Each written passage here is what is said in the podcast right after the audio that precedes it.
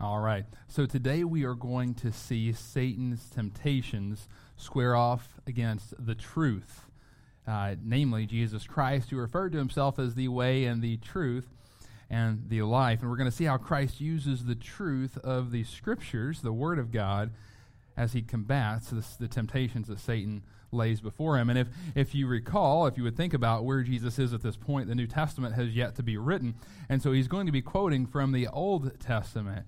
And we can learn a lot from the Old Testament. However, I think many people in our churches today really shy away from the Old Testament. They, they do everything they can to keep from reading the Old Testament. Uh, yet Jesus quotes from the book of Deuteronomy, one of the least read books of the Old Testament, at least three times during this temptation of the wilderness, three that we have here. And the areas that he's going to quote are going to be directly addressing the response to the sins of Israel. If you really would look back, it would be a great study. We don't have time to go into all of that, but uh, but that so, so, God oftentimes uses His scriptures as we fight fight temptation. As temptations come our way, God will often use the, the scriptures to remind us of a, of a very similar situation that we're going through that will give us the answer to the way out of that temptation. The Bible is clear that, that, the, that it is called the Word of God in Ephesians 6 17, the sword of the Spirit. And the Holy Spirit takes that word and helps, it, helps us to use it as an offensive weapon as we combat the attacks of the evil one. So we're going to be in Luke chapter 4, verses 1 through 3. Join me as we read uh, about our perfect Savior showing us how to fight temptation. Verse 1 And Jesus, full of the Holy Spirit, returned from the Jordan and was led by the Spirit in the wilderness for forty days, being tempted by the devil, and he ate nothing during those days. And when they were ended, he was hungry. The devil said to him, If, if you are the Son of God, command this stone to become bread. And Jesus answered him, It is written, Man shall not live by bread alone and the devil took him up and showed him all the kingdoms of the world in a moment of time. And he said to him, To you I will give this authority and their glory. For it has been delivered to me, and I give it to whom I will. If you then will worship me, it will all be yours. And Jesus answered him, It is written, You shall worship the Lord your God, and him only shall you serve. And he took him to Jerusalem and set him on the pinnacle of the temple and said to him, if you are the Son of God, throw yourself down from here, for it is written, He will command His angels concerning you to guard you, and on their hands they will bear you up, lest you strike your foot against a stone. And Jesus answered him, It is said, You shall not put the Lord your God to the test. And when the devil had ended every temptation, he departed from him until an opportune time. Let us pray. Heavenly Father, thank you so much for your word. Um, today's message, today's sermon has a ton of application in our lives, Lord. The truth of your scripture is the truth. It is unchanging, it is steady. Um, there is a singular interpretation of your truth. It is literal, it is the word of God, it is what it says. But God, the application of your truth in our lives is seemingly endless as we battle all the different temptations that come our way. So, God, I just pray that you speak through me. May there be both fire and light, as we say. May the truth is the light. Fire is, is something that helps us to, to, to, be, to have passion for you, to have zeal, to, to, to, to want to be changed by your Holy Spirit. So, God, I just pray that you be with us today. Um, help me to, to speak your words, not my own. And, God, help open up our, our minds and our hearts to hear and take in your word, and, and may we be changed by it, God. Um, when we look around our churches, when we look around our world, we are failing miserably in the area of temptation. And God, I just pray that you help us to stand firm on your word and through your spirit to stand firm against temptation, Lord. We love you, we praise you, and we thank you. And amen. So today we're going to see three ways that we can stand in the truth while combating or fighting against temptation. The first is number one, we can fight against temptation by standing in the truth of God's provision. By standing in the truth of God's provision. I'm just going to read verse 1 first. And Jesus, full of the Holy Spirit, returned from the Jordan and was led by the Spirit in the wilderness. So Jesus is stated to be full of the Holy Spirit here. This is right after uh, we just saw the Spirit of God descend like a dove in Luke 3.22. And this doesn't refer like some false teachers will say that Jesus needed to be more God. He wasn't fully God. The Holy Spirit filled him at this point. He wasn't God before. We know that is garbage. The, the Bible has been very clear that Jesus is God. He's fully God, fully man, from, from all eternity, and it, he was always God, and then he became man as he was begotten by the Father. In fact, Jesus, or in fact, Luke, if we're looking here, um, Luke actually uses two different words when he's talking about the Holy Spirit coming upon someone. We see uh, katabeno, uh, which is what is used in 322 to describe the Holy Spirit descending upon. It means to come upon Jesus. So, so the, this word come upon is what we see with Jesus. But then when it comes to, to sinners like you and I, when it comes to regular people, we have John and Elizabeth and Zechariah when they're filled with the Holy Spirit. That's a different word. It is pimblemi, uh, which means to feel, to fill. So, so Jesus, in essence, is anointed and led by the Holy Spirit. He doesn't need to be more God. He is just being united with the Holy Spirit, and the Holy Spirit is leading him. And this Holy Spirit that has just led him in as this inauguration fell on him like a dove. The, the Father has just taken part of this, the Holy Trinity all together, this just mountaintop, wonderful experience. The same Holy Spirit is now leading him into the wilderness to be tempted. Oh, wow. I mean, isn't that how life works, though? Uh, isn't that how life works? So it seems like right after the highest moments in our life, some of the best spiritual experiences you'll ever have, that's when temptation comes. And Jesus has just enjoyed this perfect unity with the with the Trinity again. You know, he spent all of eternity in, in full unity as God, the three persons of the Trinity. He didn't need us, he had perfect community in himself. And so he spent this whole eternity in this perfect unity. And all of a sudden, he, he experiences that again in his baptism, where the Father and the Holy Spirit and him are all together in, in unity again. And, and right after this beautiful time of intimacy with his the other two persons, the Trinity, he is led to, to trials. And, church, beware after a mountaintop experience. Beware after a mountaintop experience. And I'm sure many of you, if not all, have, have had similar experiences.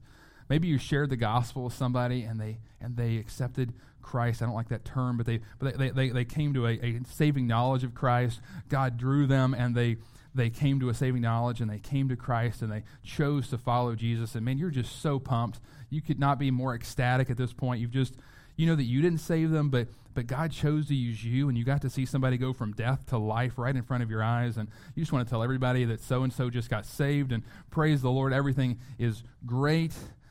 Or maybe you just had this great spiritual experience on a retreat and, and you had this group of people and man, you all were just worshiping the Lord and, and you just feel like that's where you're at. You're like, man, I'm on top of the world. Nothing could knock me down right now. There is, there is, you know, everything is great. Everything is perfect. And maybe it's just hours later that you went from cloud nine to falling down in the depths of the valley. Maybe you give into that temptation that you've been fighting so long, that you've been having such victory in. Maybe you, start spending countless hours online. Uh, may, maybe you're giving your addiction to gaming and, and you, just, you just, just gave into it. You're reposting that juicy gossip on Facebook and Twitter, and you're like, what am I doing? What? or you have these perverse thoughts that just keep coming up, and you're just ruminating on them. You're not fighting them, you're just spending time there. And in a, ma- matter of minutes to hours, you went from, from the mountaintop to falling down the mountain and in this valley. Today we're going to see how to fight those temptations. The scriptures are clear if you look at 1 Corinthians 10 13. I put all these scriptures we're going to address. They're not all in, on the slides, but they're all in your handout if you want to go through these. Uh, in 1 Corinthians 10 13, Paul tells us that we have a way out of all temptations, that God will give us a way out. And, and so we're, let's learn from the master on how to deal with these temptations, the one who never failed, the one who always fought well. And, and so many may look at Jesus and say, well, I know he was tempted, but he was God, right? I mean, so of course he was going to win. But just think about it. You know, for me, I've never ran a marathon. Somebody here may have ran a, ran a marathon. I, I know that it's hard to run. I've ran. I, I, I, like to run. Um, like I used to like to run more when I wasn't quite as uh, uh, much of me running. Um, I have a little. It's a little harder to get this this much man going, uh, but I still do enjoy it. Um, but I can't tell you what it's like to run a marathon because I've never done it. So I've never full, felt the full weight of a marathon run. So I can't say, hey, running a marathon is really hard. I can say it probably is, but I haven't felt that horrible feeling that you probably get at mile 25, you know, point nine, when you're just like, I'm done, I'm going to die. Um, Jesus, he, he, he took the full brunt of temptation. Most of us, we fold well before we get to that full fold. And he, he experienced all of temptation all the way so he does understand and we see this in hebrews 4.15 for we do not have a high priest who is unable to sympathize with our weaknesses but one who in every respect has been tempted the way we are yet was without sin. So there is no better schoolmaster, there is no better person to learn from than Jesus Christ when it comes to temptation. He experienced it completely. And it's important to know that Satan does hit us after our mountaintop experiences, absolutely. But he oftentimes waits till we're at our physical worst our emotional worst. And here's what he's doing with Jesus. Jesus doesn't eat for 40 days, and all the while, he's tempting him the entire time. And obviously, he's going to save these big ones toward the end here as we get to Jesus' maximal human weakness. And this is where we see uh, Luke 4 3, the devil said to him, If you are the Son of God, and, and, this, this part of the temptations oftentimes left out in many sermons and, and in many discussions about the temptations. We, we see the three temptations. We go right to the bread, the stone. We, we go right to that, and we skip this whole if you are the Son of God. And we're going to see this twice. We'll readdress it again in, in Satan's last temptation. So the first thing that he that Satan attacks before even even gets into the actual temptation he's about to throw in, if you are the Son of God, he attacks the very heart of the Trinity if you are the Son of God. And, and, how amazing is this that weeks prior, you know, we have 40 days he's been in the wilderness. Uh, Satan saved these last three for, for uh, you know, to kind of put, hopefully put the nail in the coffin. He thinks he might win with these last three. He saves the best for last for him. And Luke 3.22, right before the Holy, the Holy Spirit had descended, you know, we talked about the baptism of Jesus. What did the Father say? You are my beloved Son. So Satan says, what? You know, are you really the Son of God? God the Father just spoke from heaven, You are my beloved Son.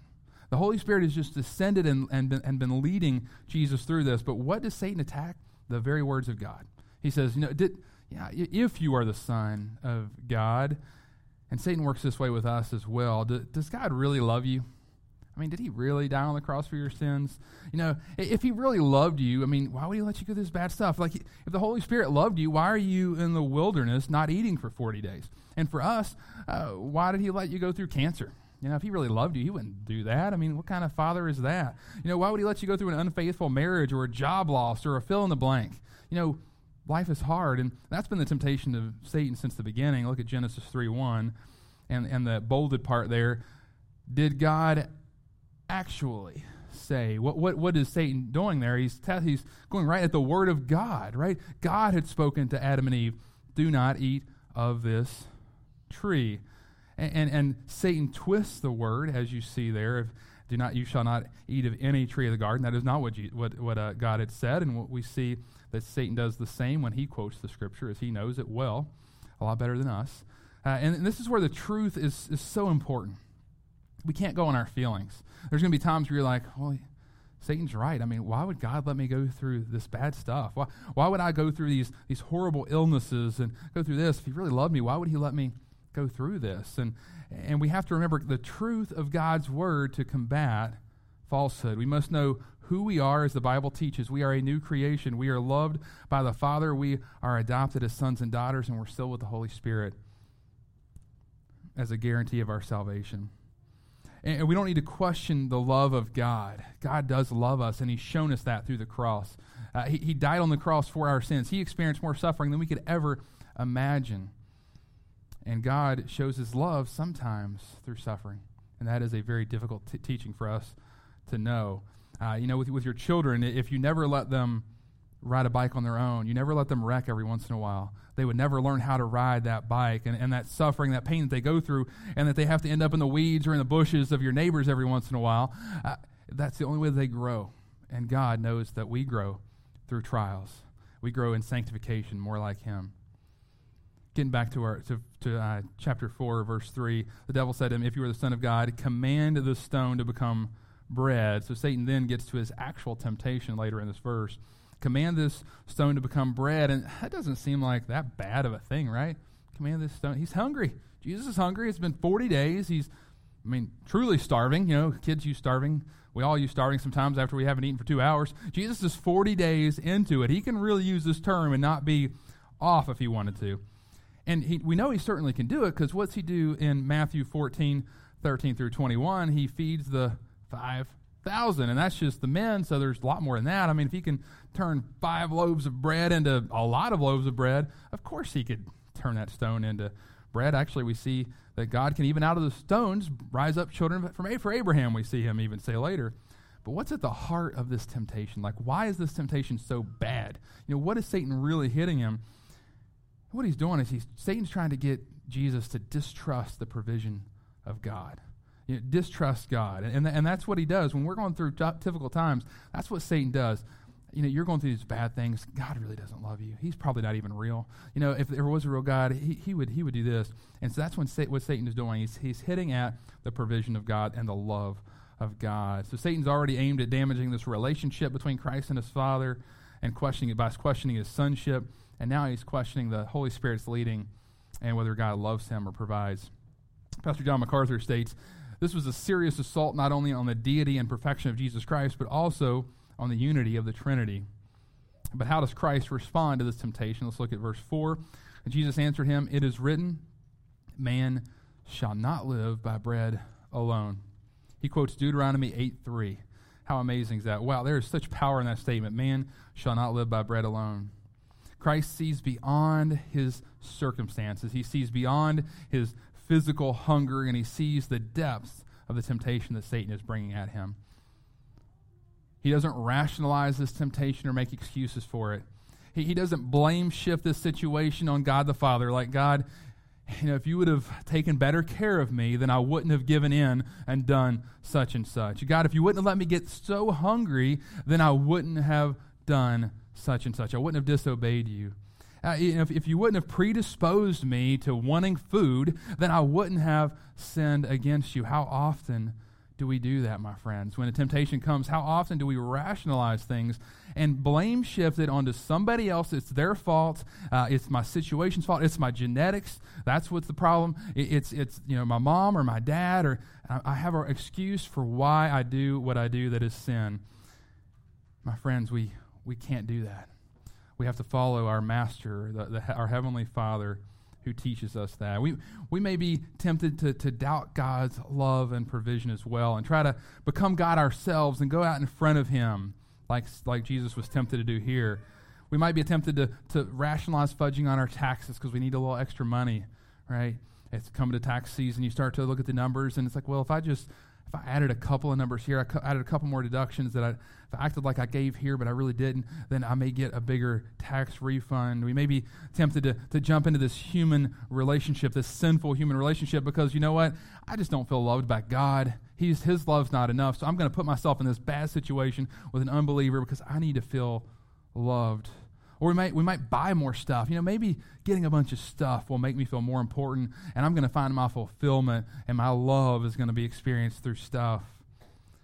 My friends, all of those are doubting the provision and love of God. Be content in the Lord. He's done so much to show us his love for us. And, and there's no greater love than he can show than what he's done on the cross, as we've already mentioned. By his wounds we are healed. He took our punishment on the cross, and His provision has sustained us thus far. We're still here today. And so His provision is, has, has sustained us so far, and it will continue to sustain us for all eternity. Trust Him. His love and provision never fails. Next, we see number two, we can fight against temptation by standing in the truth of God's primacy. The truth of God's primacy. I'm going to read verses 5 through 7. And the devil took him up and showed him all the kingdoms of the world in a moment of time, and said to him, To you I will give this I will give all this authority and their glory. For it has been delivered to me, and I will give it to whom I will. If you then will worship me, it will all be yours. So, seeing his defeat, Satan moves up a few rungs on the ladder of temptation. He, he ups his game a little bit, and he promises Jesus all authority and glory. Wow, isn't that good? Uh, this temptation is to, to take his place as fully glorified before, before the appointed time. Satan does tell a partial truth. Satan does have some authority. We see in 1 John 5.19, we know we, that we are from God and the whole world lies in the power of the evil one. So Satan does have some authority, but we also know that God is fully sovereign even over Satan as well. The, the opening chapters of Job show us that Satan has to go to God in order to even tempt or test Job. And we see this in John 16 11 as well concerning judgment because the ruler of this world, Satan, is judged. As has already happened. It's going, you know, Satan has a plan for his life, and God's plan for Satan's life is the lake of fire, is where he will be. So, this authority that, that Satan offered was first off temporal in nature, and he didn't really have it to give anyway. His, his authority was only a partial authority, still under the sovereign hand of God, and that is still what it is today. But the temptation he was placing before Jesus was to forego the suffering of the cross and go with the authority and glory with one quick decision. We might call this the easy road or the seemingly easy road, but this easy road was the broad gate and the broad road that leads to destruction. Jesus had a promise of glory awaiting him. We see this referenced in Philippians 2 5 through 11. Uh, we call it the Christ hymn, is what it's so called there. That every knee will bow and every tongue will confess that Jesus Christ is Lord. Christ will be fully glorified. He's been glorified already, but he will be fully glorified, glorified by even unbelievers, though they will be forced to fall before him. And so Christ knows this. He knows that he will be glorified fully at one, in one day. But what what what uh, Satan does not tell him is before that, right? And Jesus knows this. There's a cross. He was obedient to the point of death, even death on the cross, before he was glorified. Before he's, he is to be glorified. So the devil offers a crossless a crossless path that did not truly exist. It's a mirage. It's a, a made up thing, and and he can do that to us as well. Christ's path of glorification goes right through the cross. That is the only way to glorification for Christ. And isn't it so tempting to take that easy road, though? Even if it is a mirage, man, doesn't it look so much easier? It's like, well, I mean, I could study for this test, or I could cheat off my friend who studies real hard and knows their stuff real well. So maybe I could do that, and or, or maybe I could let somebody else do the project and just put my name at the bottom. You know, they do a better job anyway, and I don't want to get in their way. Or, you know, may, may, maybe I can at work, maybe I can, uh, you know, get this, get my, get my this, this my partner to do all the work, and I can just kind of come along, and those easy roads are just, they seem so easy. It's like, oh man, you know, let's just do that easy thing. But it will lead you into darkness. And your sin will find you out one way or another, whether it's on this side of eternity or another. So, how does Jesus fight this temptation of, of the easy road, the crossless path? How, how does he fight Satan? And we see this in verse 8. And Jesus answered him, It is written. Again, it is written. That's the word of God. Anytime temptation comes at us, it is written. That should be our answer. You shall worship the Lord your God, and him only shall you serve. He asserts the primacy of God. The word primacy means foremost. God is above all. He is the only one worthy of our worship and honor and praise. My friends, our failure against temptation is actually a worship problem. Yes, there are many temptations that come at us, and the lust of the flesh are seemingly innumerable. However, the real issue at stake is the primacy of God. Again, the real issue is that we have a worship problem. We have a worship problem. So we are all made to worship. We were all built to worship. And we're, we're, we're, built to worship God, is where we should go. But if we do not put God as the centerpiece of worship, it will become someone else. It will become something else. Uh, the Bible teaches that we're all made to worship. John 4 23, but the hour is coming and is now here when the true worshipers will worship the Father in spirit and truth and the Father is seeking such people to worship him. Some are true worshipers of God. I pray that we are a church full of true worshipers of God, but others are worshipers of creation and they're idolaters. Romans 1:25 says this, because they exchanged the truth about God for a lie and worshiped and served the creature rather than the creator who is blessed forever. Amen. So church, when we give in to temptation, what we're saying is that it is not God that is worthy of our worship. It is that sin. It is that person. It is that thing, whatever it is. It is that lust. It is whatever it is, that, that car, that house, that, that relationship, whatever it is, we have decided to fall down and worship stuff or a person or a feeling instead of worship our Heavenly Father God. We cannot worship God and worship sin at the same time. My friends, we must choose to worship one or the other, as we read in John 4. God calls us to worship in spirit and in truth. And my friends, remember that the truth that God is to be held above all, that is the truth. Only God is worthy of our worship, and may we only worship Him alone. And finally, number three, we can fight against temptation by standing in the truth of God's plan. God's plan. Let's read verse 9 first. And he took him to Jerusalem and set him on the pinnacle of the temple and said to him, If you, if you are the Son of God, throw yourself down from here. So Satan takes Jesus to the pinnacle of the temple. We're not sure exactly what part that was. Theologians debate about where exactly that pinnacle was. But it's clear that it was the highest point noted at the temple. And again, Satan hits at the identity of Jesus. If you are the Son of God. My friend, Satan loves to question our identity as well. He, he didn't just quit testing identities or, uh, when, when it came to Jesus. And we see this that we're being tested, our identities are being tested left and right today. Do you identify as a Republican or a Democrat? Uh, white, black, Asian, or Hispanic? Do you identify as straight or homosexual or transgender or non binary? Do you identify as male or do you identify as female? People throw around this word identity like it's theirs to own.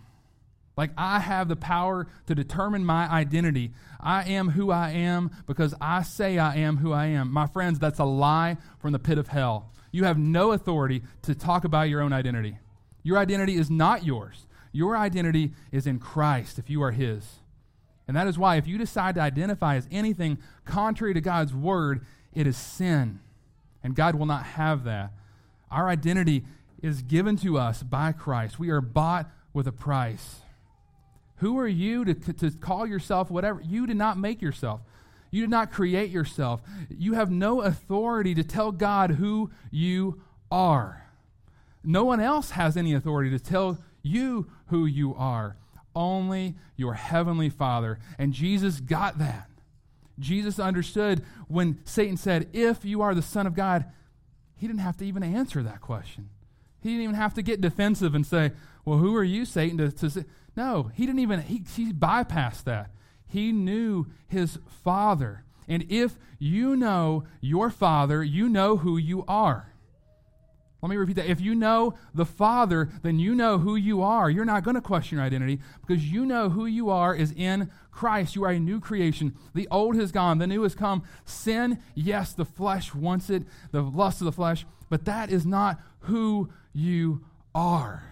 And if that is where you identify, you identify with the lust of the flesh, you identify with whatever sin there is Oh, I'm just an angry person. That's just the way I am. That's sin. Repent.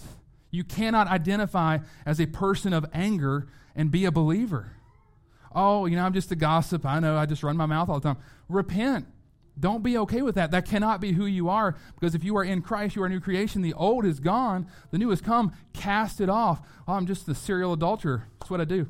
I just sleep with everybody. You know, repent. You cannot be a believer and live that lifestyle. I'm just I'm just homosexual. I'm just transgender. I'm not really you don't have the right to tell God who you are. He decides who you are, and he has said that you're to be holy as he is holy. Any identity that you have that is contrary to the word of God is sin and it must be cast off. My friends, we do not determine our identity. Christ does. And we must stand in the truth of God's plan for our lives. We do not determine God's plan for our lives. You don't determine what you're going to be, what you're going to do, who, who you're going to marry. God determines that you pray and you follow the Holy Spirit as He guides and leads us. And we follow His word. If you're thinking about marriage, God's word tells us don't be unequally yoked. If they're not a believer, no. The answer is no. If there's a certain job that you want to do and it's inherently sinful, then no. You, you, you can't take advantage of people and treat people badly. The Bible's clear about that. My friends, Jesus understood his identity well, and I pray that we do as well. So, Jesus, uh, Satan continues after at- attacking the identity of Jesus. You know, he, he, he continues his temptation. And uh, here, here's what Jesus says too. Well, actually, this is what Satan says. So Satan now is bringing out his big guns. He's going to quote the scripture now. He's like, okay, well, we'll bust out the big, big guns here. And he says, For it is written, He will command His angels concerning you to guard you, and on their hands He will bear you up, lest you strike your foot against a stone. If you really are the Christ, throw yourself down from this high place. Note that Satan is bringing out the big guns. He's quoted Psalm 91, 11 through 12, and Satan knows the Bible very well, my friends, and false teachers do too. And they, they preach the same kind of thing. There's so many churches that preach you can identify as something else other than what is holy and be saved. You know, God made you that way. And, and false teachers, just like Satan, will twist the Word of God to make your itching ears happy. And people will flock to churches like that because they want to hear that however they live is fine. Satan knows the Bible so well, and that's why we need to know the Bible well. We need to know the whole counsel of God so we can stand against the enemy. And we must be saved. We must have the Holy Spirit because guess what? We can't fully understand this, the Bible says, unless we have the Holy Spirit to illuminate it for us. Jesus knows the scriptures all too well to fall, fall for this misuse of the Word of God. And he says in verse 12, And Jesus answered him, It is said, You shall not put the Lord your God to the test. And so for the third time, this last time here, Deuteronomy 6.16 is where Jesus quotes, Do not put the Lord to the test. And this temptation is multifaceted. First, there's just this self righteous temptation that is given here, right? I could glorify God by throwing myself down right now. I could glorify God by, by just doing unwise things and making unwise decisions just to show the power of God. Know, I'm going to I'm gonna let God show his power by coming in and saving me in different, different areas. But Jesus knew better than this. He knew the Father wasn't his genie to obey his wishes and to test him that way. And we need to know that as well. We shouldn't do unwise things in order to make God glorified. That's, that's sin. That's not how we do it. The next glaring temptation is the devil is preaching a gospel, a false gospel of prosperity and health and wellness here. And don't miss this. He, he's preaching a false gospel. Theologian John Nolland says this according to the devil's theory, there should be no martyrs. Eh, you know, uh, it's, it's, everybody should be healthy, wealthy, and everything should go great. There shouldn't be martyrs. Throw yourself down from the temple. Satan will catch you, or God will catch you, you know. Uh, the angels will catch you. You know, nothing bad's going to happen. There should be no martyrs. Satan is trying to get Jesus to go away from the plan of God and instead follow the easy way again. And Satan attempts to deny the sovereignty of God and instead preach that man should be sovereign. Our will is what matters. It's not God's will. God may say this, but you can do whatever you want to. He, he hits right there. It's the, heart, it's the heart of the false prosperity and health and wellness gospel. These satanic and demonic false teachers that preach these things say that God doesn't ever want to see you sick. He doesn't ever want to see you harmed. He doesn't ever want to see you die. You know, you should never die. You should just live forever, even on this side uh, in your sinful flesh. I don't know about you all, but I, am not in a hurry to go meet the Lord. I mean, I, I, would love to do that tomorrow. I feel like I still have some work to do um, with raising my children and things, but you know, I don't want this sinful flesh for all eternity. I'm excited to see it die, and I'm excited to be fully glorified, but that's not what the false teachers would tell you. Yet listen to the word of, the, of God in Revelation here. This is Revelation 6, 9 through, 9 through 11. When he opened the fifth seal, I saw under the altar the souls of those who had been slain for the word of God and for the witness they had borne. These are martyrs. They cried out with a loud voice, O sovereign Lord, holy and true, how long before you will judge and avenge our blood on those who dwell on the earth? Then they were each given a white robe and told to rest a little longer until the number of their fellow servants and their brothers, brothers should be complete, who were to be killed as they themselves had been. Wow, this is probably the most anti humanistic, anti prosperity gospel scripture in the entire Bible. Uh, what God reveals here is there's a certain amount of us that are going to die as martyrs. And until that happens, the rapture's not happening. God's not coming back. He, he, he's, he's not going to rule on earth in the millennial kingdom. How amazing is that? And, and, and so Satan wants to hit at God's plan in this temptation of Jesus. Like, God's plan's tough. You might die. You might be persecuted. You might be tempted. You may go through horrible things. You don't want to do that. You want the easy road. Look at this wide road here, and that's where most people go. They go through that broad gate, and that what seems like the easy way, what they don't know is that it will cost them their soul. They may have a couple more easy days on this side of eternity, but for all eternity, they will burn in the lake of fire. My friends, don't go down that road. Don't go down that road. And if you see other people going down that road, warn them to flee from the coming wrath. My friends, we may not understand, always understand the plan of God on this side of eternity. I, I can't tell you why bad things happen. I see horrible things happen day after day after day. Uh, people pass away, horrible things happen. And I don't have an answer, but I do know God's plan on the other side. Listen to the end of Revelation as we see in Revelation 21 3 through 4. And I, I heard a loud voice from the throne saying, Behold, the dwelling place of God is with man. He will dwell with them, and they will be his people, and God himself will be with them as their God. He will wipe away every tear from their eyes, and death shall be no more. Neither shall there be mourning, nor crying, nor pain anymore, and for the former things have passed away.